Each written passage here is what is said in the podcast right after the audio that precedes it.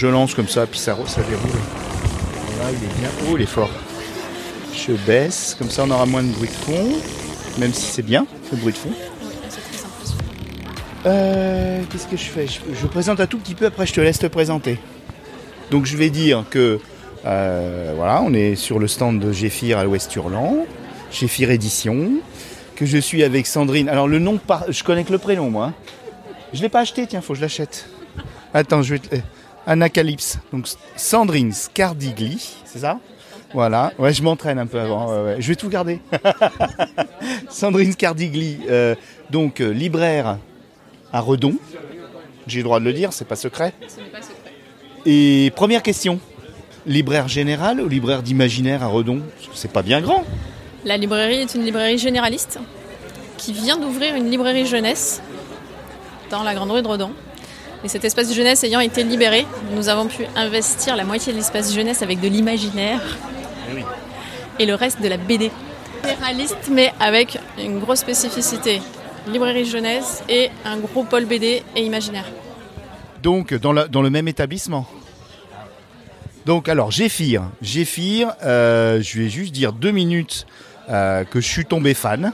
Je suis tombé fan de cette maison d'édition et ça fait partie de bah, d'une petite euh, volonté personnelle de mettre en avis, euh, en avant, euh, mettre en avis aussi les gens qui participent à la diffusion.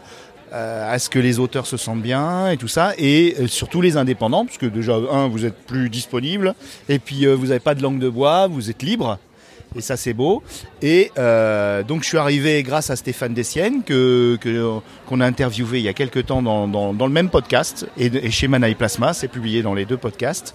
Et donc après j'ai découvert d'autres aute- autrices, il y a beaucoup d'autrices, Oui, alors le choix n'est pas fait en fonction du sexe biologique de la personne euh, ni de- des chromosomes euh, acquis. Le choix s'est fait en, en fonction des thématiques des textes. Et la plus, toutes les personnes qui sont publiées jusqu'à présent sont des personnes que je suivais euh, depuis longtemps via le forum Cocyclique. On sait tout le monde là s'est connu euh, via Cocyclique, que ce soit Maëlie, que ce soit Stéphane, que ce soit l'autre Stéphane, que ce soit Jacques qui traduit euh, Santiago et qui a écrit Jason et Robur et Marie-Catherine, donc et Silène bien sûr, Silène Edgar. Donc avec tout ce groupe-là, on se connaît depuis euh, 2009, la, la date à laquelle je suis arrivée sur Cocyclique. Je ne suis pas restée très longtemps sur le forum, mais ça a été une époque vraiment marquante pour moi. C'est le moment où j'ai découvert que je lisais de la SFFF. Ah oui, et donc avant, euh, il n'y avait pas, c'était la littérature tout simplement. Et, ça se ressent dans, votre ligne, avec des gros guillemets éditoriales, c'est qu'il n'y a pas que de l'imaginaire, il y a, voilà, il n'y a pas ce, cloisonnement qu'on trouve chez les autres euh, maisons. euh, c'est ça que je trouve admirable parce que ça m'a permis, moi, de pas de retourner à la littérature générale, j'en suis pas trop sorti, mais quand même, euh, sans m'en apercevoir. Et du coup, je mets un point d'honneur. Je parle beaucoup de moi, je suis désolé, hein, mais après, ça sera toi. Non, non, non, non, non. Je mets un point d'honneur. C'est vrai, bon.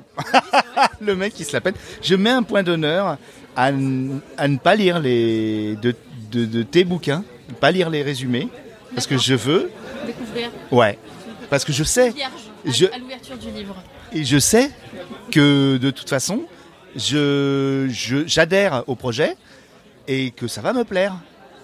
Alors, je suis pas encore tombé sur le livre qui va pas me plaire, donc euh, on sait jamais. Oui, euh, 100% de réussite, c'est étonnant. Euh, la ligne éditoriale, elle est résumée dans le nom de la maison d'édition. Le nom de ma maison, c'est Géphir, qui, veut, qui est un mot grec moderne, Yéphira, qui veut dire le pont. Et donc l'idée, c'est vraiment de créer du lien et d'avoir des textes dans lesquels il y a du lien, euh, de l'humanisme, du social, du politique au sens euh, vie de la cité, à plus ou moins petite dose, ou plus ou moins grosse dose. Oui, c'est pas des livres euh, foncièrement militants.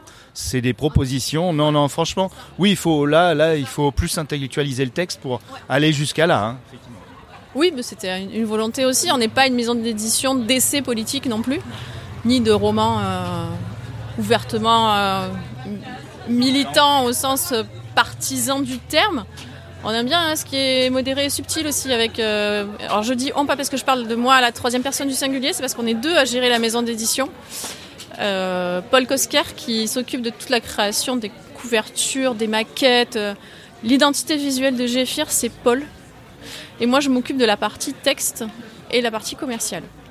Deux gros boulots. Alors déjà, un, l'identité euh, visuelle, elle est extrêmement... Alors, on pourrait dire sobre, mais ça pourrait passer péjoratif, non? Ou minimaliste aussi, je trouve ça péjoratif. Non, euh, élégante mais ça ne rappelle, ça ne fait pas appel à l'imaginaire comme euh, bah là on est entouré de superbes euh, couvertures magnifiques. On a envie de tout acheter, c'est fou, Ouest Hurlant. Hein, euh, hein là, je suis en train parce que moi j'ai, j'ai Miss Taniguchi à la maison qui m'attend avec pour inspecter les valises.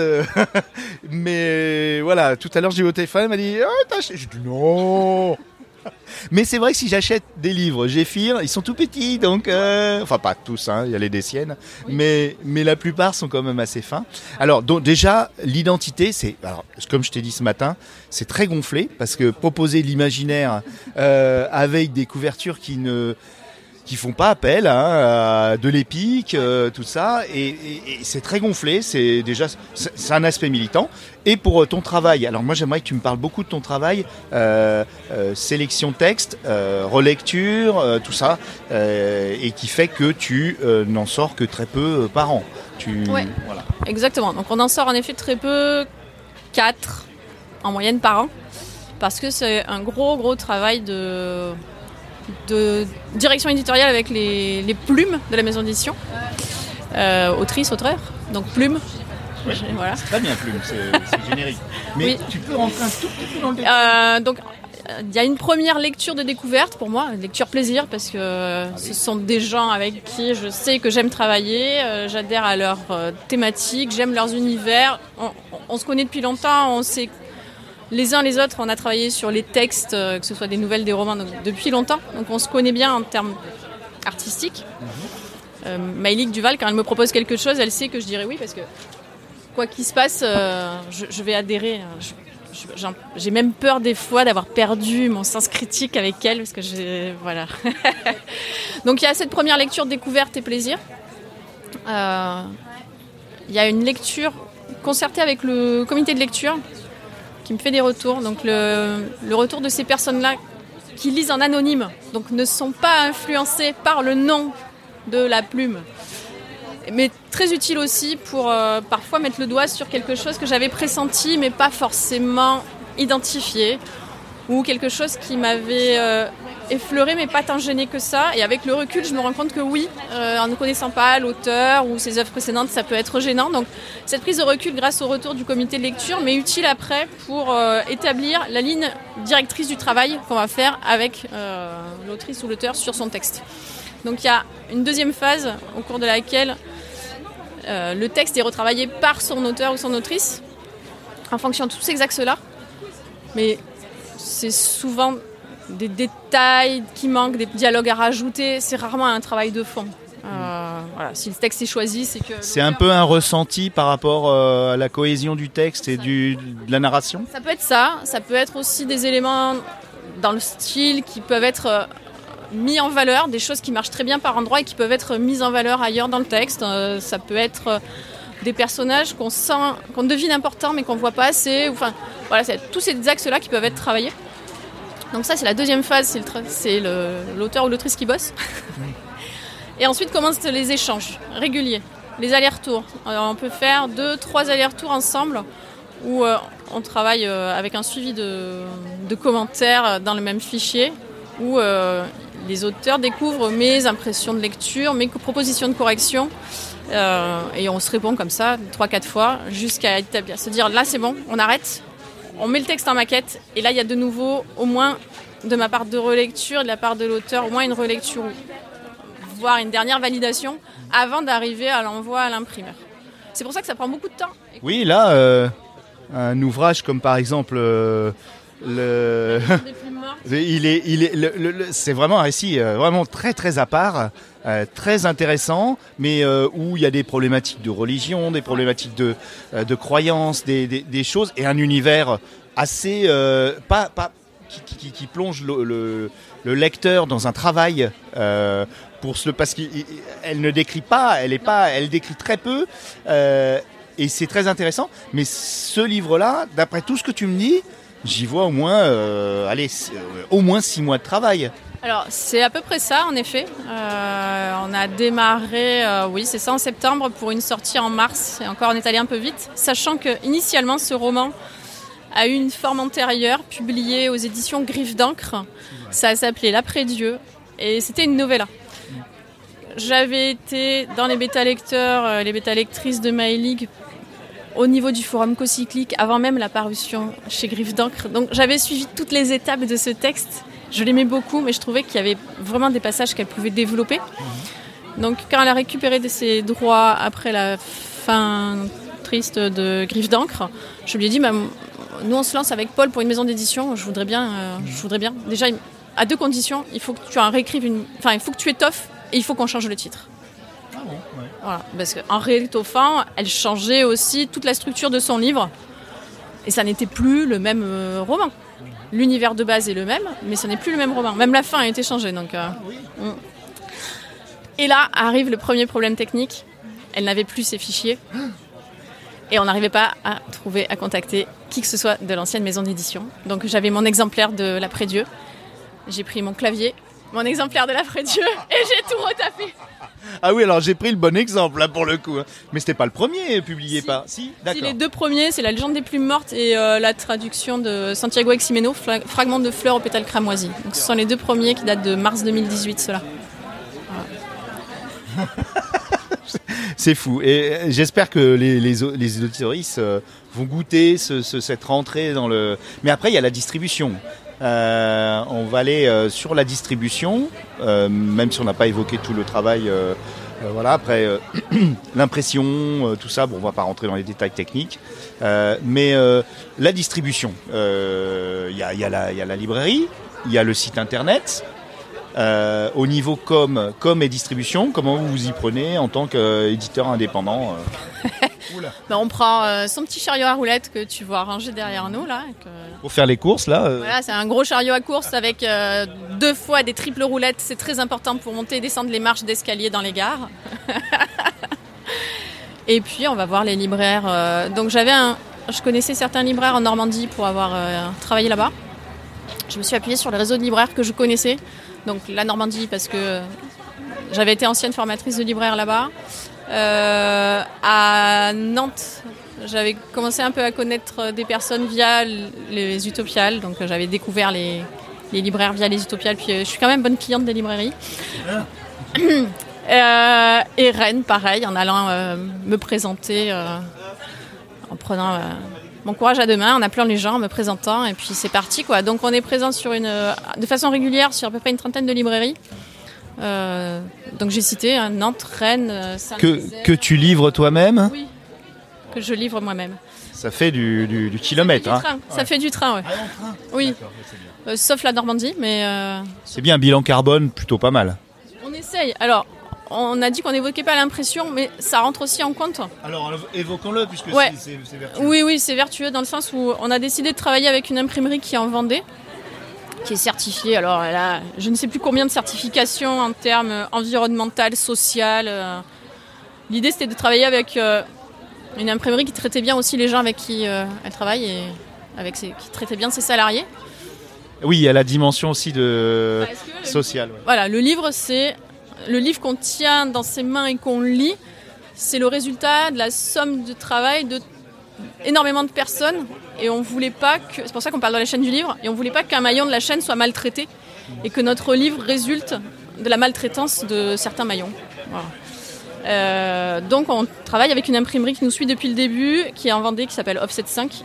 Et dernièrement, on a retravaillé avec eux tout le choix de nos papiers, toujours dans une démarche euh, de diminution de notre bilan carbone. Sur nos petits livres de poche, jusqu'à présent, on avait un pelliculage qui rend le livre peu fragile, euh, enfin qui résiste, ça vous permet de cuisiner si vous voulez en lisant nos livres de poche. Mais euh, le pelliculage, c'est quand même du plastique, c'est très, polluant en termes de fabrication, de conception. Donc on a décidé de changer nos papiers. Euh, tous nos livres désormais, poche et grand format, à partir de cette année, auront une nouvelle couverture avec un nouveau papier. Ça va demander un peu de délicatesse de votre part, Mais euh, on pollue moins. De toute façon, en dehors de la bibliothèque et de la table de chevet. euh, Voilà, bah, ça peut être euh, genre, euh, moi je lis en mangeant, donc euh, Ah, c'est autre voilà. chose. Ah, attention. Alors, euh, chers auditeurs, Géphir, on ne lit pas en mangeant des bolognaises. Voilà, faut le savoir. Hein. Faut, je ne sais pas ce qu'il faut manger, et puis pas avoir les doigts gras, c'est compliqué. Oui, alors par contre, on peut les lire plein de fois parce qu'ils sont cousus. Ouais. Les pages ne Pas collé, pas collé. Voilà, les pages ne se décollent pas. Donc le bilan carbone, oui, c'est, ça fait partie de notre euh, réflexion d'ensemble. Si vous avez des idées, on est preneurs. Non, non, il y a bilan euh, beau, belle valeur, belle ligne éditoriale, euh, un choix euh, qui commence à être euh, intéressant. Notre 20e. Oui, 20e. Alors, le, le 20e, donc elle me le désigne, je vais vous le décrire. C'est Alexandra Fraisse, que je, que je n'ai pas lu encore, hein, que j'ai acheté. Euh, Noémie dans la brume, c'est un, c'est un tout petit, tout petit livre, là, tout mignon. Et euh, elle me l'a un pitché, comme on dit, là, comme, les, comme les, petites, les petites brioches. Et, euh, et voilà, donc... est-ce que tu as d'autres choses à, à rajouter euh, par rapport à, à- à tout ce qu'on a, tout ce qu'on a dit, ou euh, où on peut, euh, bah, on peut inviter euh, tous les auditeuristes à aller sur le site. Je mettrai dans les- la description du- de cette petite interview. Euh, et puis vous avez, c'est vous qui avez été à l'origine aussi de, du, du projet Marmite et micro-ondes ou c'était alors que- je me souviens plus parce que j'y ai participé mais je Alors oui, marmite et micro-ondes. J'ai été contactée initialement par les deux anthologistes pour pro- proposer un texte. Olivier Gechter et Vincent Corlet, des amis de l'émission. Oui. Avec Vincent et Olivier, on se connaît aussi depuis bien longtemps. J'avais participé avec eux à plusieurs projets complètement fous, euh, genre la microphéméride et autres euh, folies littéraires. Et initialement, pour Marmite et Micro-ondes, ils m'ont proposé de faire partie des, des personnes éditées dans l'anthologie. Ah. Parce que j'ai écrit eux aussi. Eh oui, elle fait tout, je sais pas, elle ne dort pas. Voilà, c'est tout. C'est un problème, oui. Euh, et puis très vite, la maison d'édition avec laquelle le projet était initié leur a dit qu'elle ne pouvait pas assurer le, le projet, qu'elle souhaitait l'annuler. Et donc, ils m'ont sollicité une deuxième fois en tant qu'éditrice. D'où j'ai quand même réussi à glisser un texte à moi dans l'anthologie. Euh, Du favoritisme, hein Non. Non, non, ils sont tous bien les textes. Et alors, marmite et micro-ondes, euh, j'avais dit qu'on avait fini, mais on, finalement, on n'a pas fini parce qu'on a tout le temps des choses à se raconter. ouais, non, non, non, on va.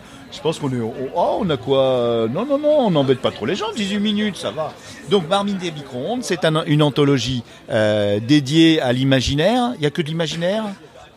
Oui, il n'y a Oui, que de l'imaginaire. que l'imaginaire, avec des textes qui ont euh, en fond ou en sujet la gastronomie, euh, souvent en sujet, et euh, on peut trouver des histoires sur des, des pizzas extraordinaires livrées par drone. Voilà, vous voyez un peu le genre, il y a beaucoup d'humour. Euh, et puis, euh, quand on... Il en reste encore des... Il y a un autre livre... Il en reste 10. à l'émission Kitchenette. C'est un livre de recettes qui est succulent et truculent, si j'osais. Donc, et qui a été en- écrit par Olivier Gechter et Franck Arif. Et donc, avec des recettes, euh, il y a des. Voilà, c'est un truc de fou. C'est des vraies recettes, mais avec des textes. euh, hilarants, hilarants. Euh, donc on rigole et en plus on se fait bien manger. Et puis c'est simple surtout. C'est des recettes extrêmement simples. Donc les deux ouvrages étaient euh, vendus en même temps. Maintenant il en reste 10. Dépêchez-vous. Est-ce que tu fais des réimpressions euh, On a fait déjà un premier retirage du premier tome de Toxique. de Stéphane de Sienne De Sienne, on était arrivé au bout du de la saison 1 ou tout- tous les volumes premier volume de la saison 1. D'accord. C'est souvent le premier qui se vend le plus vite. Donc il a fallu réimprimer pour pouvoir avoir C'est une super nouvelle. Oui, c'est une super nouvelle, on était très contents. On arrive tout au bout donc euh, de Marmite et Micro-ondes. C'est compliqué, une réédition d'anthologie euh, à réfléchir. On arrive au bout du livre de Silane Edgar, Ce caillou dans ma chaussure. magnifique. euh, alors là, c'est la littérature générale. C'est un témoignage d'une un enseignante. Nicolas. Nicolas, enseignant. Non, parce que je pense à l'auteur. Alors, Euh, parce que c'est autobiographique. C'est très inspiré, mais ça n'est pas comme la fiction peut être nourrie de notre réalité. Voilà, ça n'est pas une autobiographie dans le sens où ce n'est pas exactement ce qu'elle a vécu. mais c'est ancré dans le réel. Donc c'est euh, la découverte par un, un professeur d'un élève. euh, euh, comment dire exilé exilé parce que moi j'aime pas le terme réfugié personnellement exilé et qui voilà c'est mais ouh, ça m'a bouleversé Oui, euh, il y a une version euh, plus fantasy je crois alors, de la même histoire, enfin, elle s'est inspirée de la même histoire pour écrire, c'est publié chez Scrineo, ok ce ce qui est très bien aussi. Voilà, peut-être. Euh, euh, ça s'appelle. euh, J'ai honte, Silène, si tu écoutes, ne m'en veux pas. Pour un sourire, c'est pour un sourire de Milad. Pour un sourire de Milad. Et donc on prend la même thématique, à savoir l'accueil d'un jeune mineur isolé en France, vu dans le milieu scolaire. Dans ce caillou dans ma chaussure, c'est vu du côté du professeur qui lui donne des cours de français.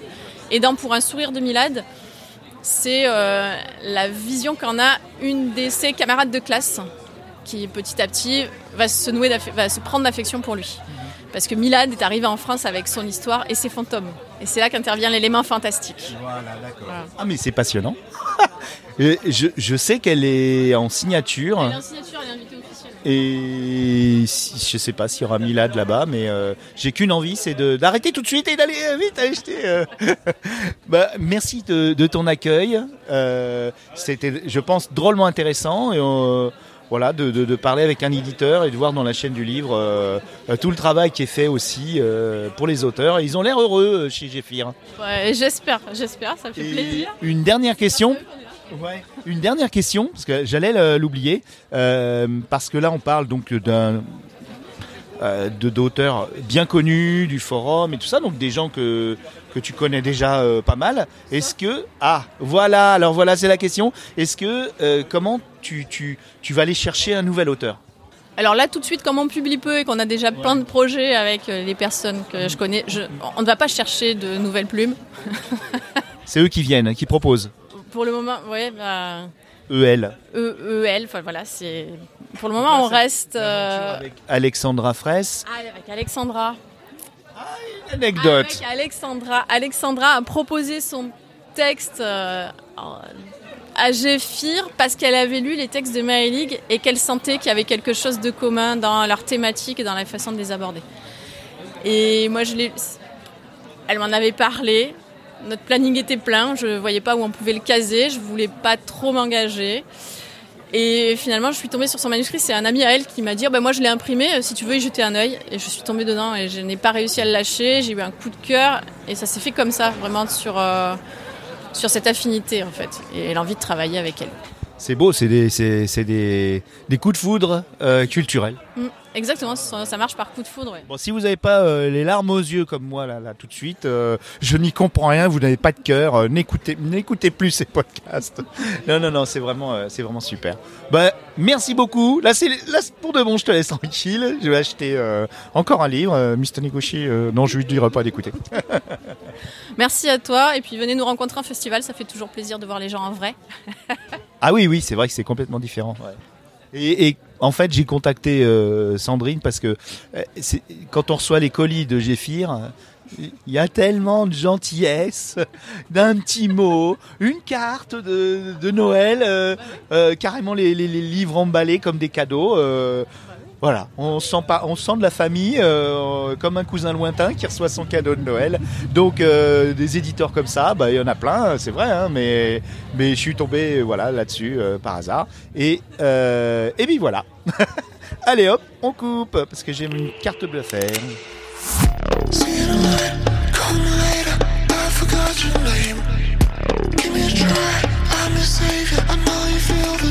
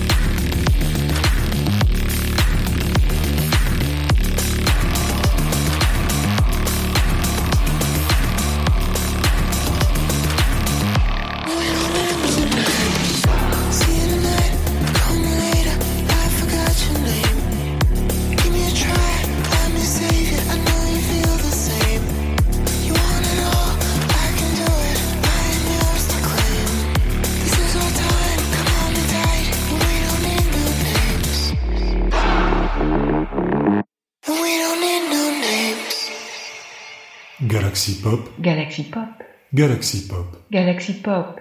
Wow. Galaxy Pop.